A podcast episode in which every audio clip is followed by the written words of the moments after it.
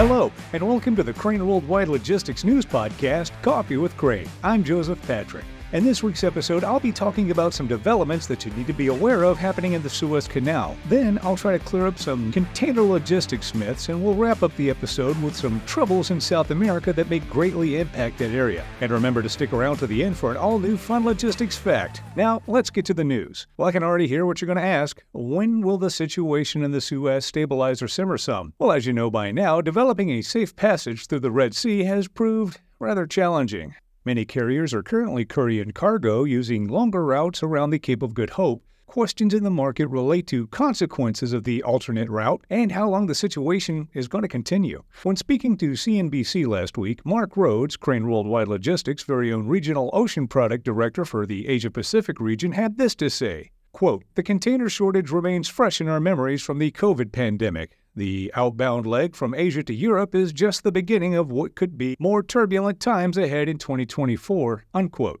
So, how does all of this affect you? Well, with the ocean freight rates and turbulence and ambiguity around the return to regular service operations through the Suez Canal, it's important that shippers work in close partnership with their providers to identify risks, again, not only in the short term, but also in the upcoming months. Your local Crane Worldwide Logistics representative is standing by now. Ask about the unique offerings that we've developed at WebQuery at craneww.com. That's W E B Q U E R Y at craneww.com.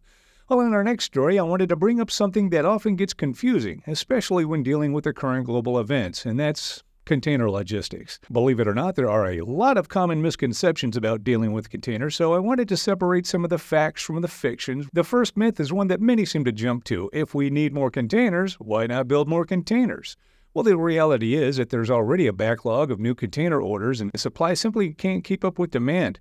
New containers require a lot of lead time to manufacture, and production is still reeling from the impacts of the recent global shutdowns. And while it makes perfect sense to simply buy something if you need more of it, this easy fix doesn't apply to containers in today's conditions, so keep that in mind.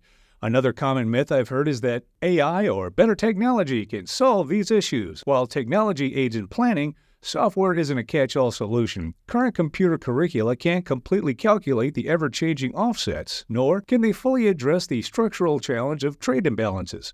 Something that will help right now is more visibility to all containers across all modes. The transparency can help shippers identify patterns and opportunities. This data greatly helps in creating solutions for global optimization. And while high tech solutions aren't going to do the work for you, Crane is here to help. We have developed a very thorough article that addresses not only these myths, but several others. We'll also share some industry tips to help you improve how you deal with your empty container logistics. You can find all of this and more over at craneww.com. Here, you'll find this full article, market updates, and trade advisories so that you can keep shipping your cargo the Crane way. Well, in our last story today, I wanted to bring to your attention what's been happening in the South American country of Ecuador. Earlier this week, violent riots broke out throughout several areas, which caused the government there to declare a state of emergency for 60 days, and they've also issued a curfew. Currently, all entities of the public and private sector have been advised to telework from home, but international trade operations, including importing, exporting, and inspections, continue to function normally at this time. While we're still seeing deliveries to and from Ecuador, be aware that ongoing risks could impede future shipping. So, what do you think? Will the Ecuadorian exchanges and expostulations escalate or evaporate? Let me know in the comment section below. Well, that's it for the news, but I owe you another fun logistics fact. The storage of goods has historically been vital to all peoples and cultures, but where did the ancients house their crops and many abundant supplies? Archaeologists have discovered that warehousing of goods was common in many cultures. The oldest known proto warehouses were pits dug in the ground and lined with stones, which could then be covered with skins and soil. In today's high tech world, we now have fully automated warehouses. Pre programmed or AI driven robots zip around fulfilling orders. This serves as further proof that we have learned nothing from the Terminator franchise.